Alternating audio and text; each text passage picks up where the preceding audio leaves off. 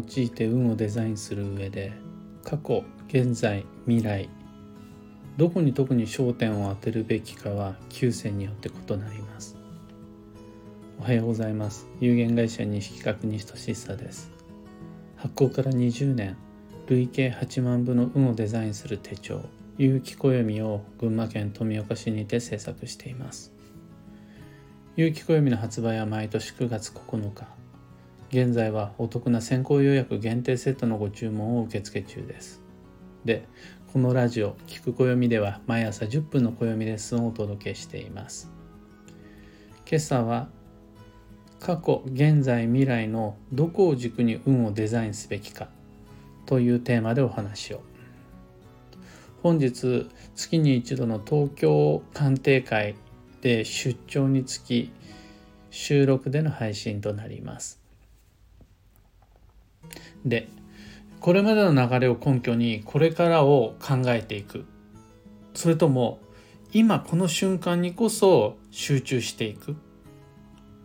はたまたまず未来の目標を立ててからそこから逆算して今なすべきことを決めていく。などなど人生設計行動計画にはいろいろなアプローチ方法がありますがまあ変な理屈にこだわらず自分に向いたやり方が一番です。自らの未来をこれからの将来をどういうふうに考えていくのか。そして今自分は何をすべきか計画立てようと思ったら自分らしいやり方持ってるならそれ一番です。でもその自分に向いたやり方を見失ってしまうような時あるじゃないですか。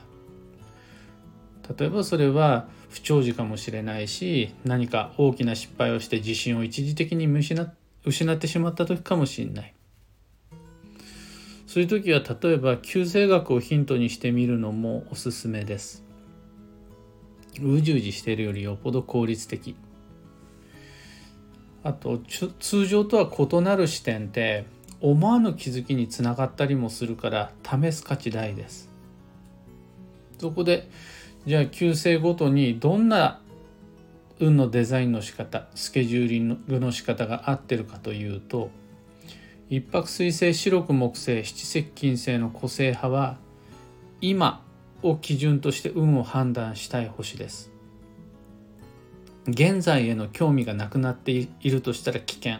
集中すべきは今目の前のことです。もちろん前後の流れも当然そこに関わってくるから大切だけれど変に過去を振り返りすぎたり未来の心配ばっかりしたりするよりも今自分がなすべきことは何か。ここにエネルギーを集中してこそ過去が生きてくるしそこから先の未来へもつながっていきます。そのためにはどう今なすべきことに集中するかの行動計画と人生設計が必要になります。一方で時刻土星豪土星八白土星の行動派の星はこれまでの過去の実体験やさまざまな実感歴史こそが土台となり判断基準として適しています。この過去への興味がなくなっちゃってるとしたらそれはとても危険なことです。自分の今これからさまざまな答えは過去振り返ったそこに全てあります。実績経験の中に自分が選ぶべきものの行く末が見つかっていきます。前はどうだったのか？実際現実的にどんなことが起こったのか？それを踏まえてじゃあ今どうしていくのか？今後どこに向かっていくのか？過去から一つずつ積み上げていって現在未来を作っていくのが土星行動派の人にとっての最も適した運のデザイン方法です。目の前の現実ばっかりにこだわらないで不確定な未来のことばっかり気にしないでもうすでに起こった実際味わったそれこそが自分の拠り所。そのためには暦を利用した方がいいです。過去なんて忘れちゃうから。過去どんなことが起こったかを確認するためにはスケ過去のスケジュール帳を開いてこうやってきた。こういうことを終わらせた。これとこれはまだ済んでない。だから今どうしていくのか。だから未来何が必要なのか。そのために暦を開く感じです。最後に三匹木星六白金星九死火星の完成派の方。は現在でも過去でもなくこの先未来への意識が運を開きます。今後の未来へ興味がなくなってしまう。そこに対しての焦点が薄れてしまう。のは危険です。過去どうだったか今目の前に何が見えているかもちろんそれも大切ですがそれら全てこれから先の目標や方向性想定想像それがあるからこそ逆算して遡ってきてじゃあ今目の前にあるもの何ですか？その前にはどんなことがあったんですか？全ては未来が重要になります。過去を分析して現在を読むために読み解くためには未来どこに向かってどの目標に対してどんなことがしたいんですか？この自分自身の今後の設定将来設定が不可欠です。過去現在未来無理に切り分けていく必要はないんだけれど特に焦点を当てた当てたいのは369にとっては未来になります。とまあこんな感じで旧星学をヒントにすると考えなくちゃならないのは結局過去も現在も未来も等しく大切だけれどどこを取っかかりにして特にどこに焦点を当てて運をデザインしていくべきかは星が持つ特性によって変わっていく分別することができる。じゃあ自分の星は何なのか。まずどこから見つけていこうか。っていうのはもうすごくいいヒントになる時があるのでおすすめです。特にどこに意識を向けるべきかは個々に宿る旧星によって違います。現在に焦点を絞りそこから過去未来へつなげるのが適している一泊水星白く木星七石金星。まず過去に遡ってそこから現在未来へと一個ずつ積み上げていくのが良い。そういうの時刻土星合土星八白土星のスタイル。未来を先読みしてそこから逆算し現在そして過去。を調べていくのに暦を使うのが一番いいですよそういう時に暦が役立ちますよっていうのが三匹木星六白金星九死火星迷った時は自分の特性特色を思い出し旧星から自らの運のデザインアプローチ方法を探してみるの楽しいです。とまあ今朝のお話はそんなところです。3つ告知にお付き合いください。まず有機暦先行予約限定セットに関して9月9日以降の一般発売日と比べてぐっとお得な特典満載の先行予約限定セットだけのおおすすめの機会です。8月8日までご注文を承ります。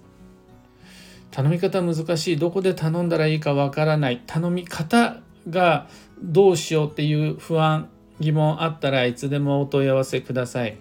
きっちりご対応いたします。2つ目の告知が各地での暦のお話し会に関して。ざっと日程ご紹介すると6月22日木曜日仙台。7月3日月曜日宇都宮。7月11日火曜日船橋。9月の20日大阪。10月17日火曜日松本。10月31日火曜日大宮。11月の2日はオンラインでやります。11月の5日青山。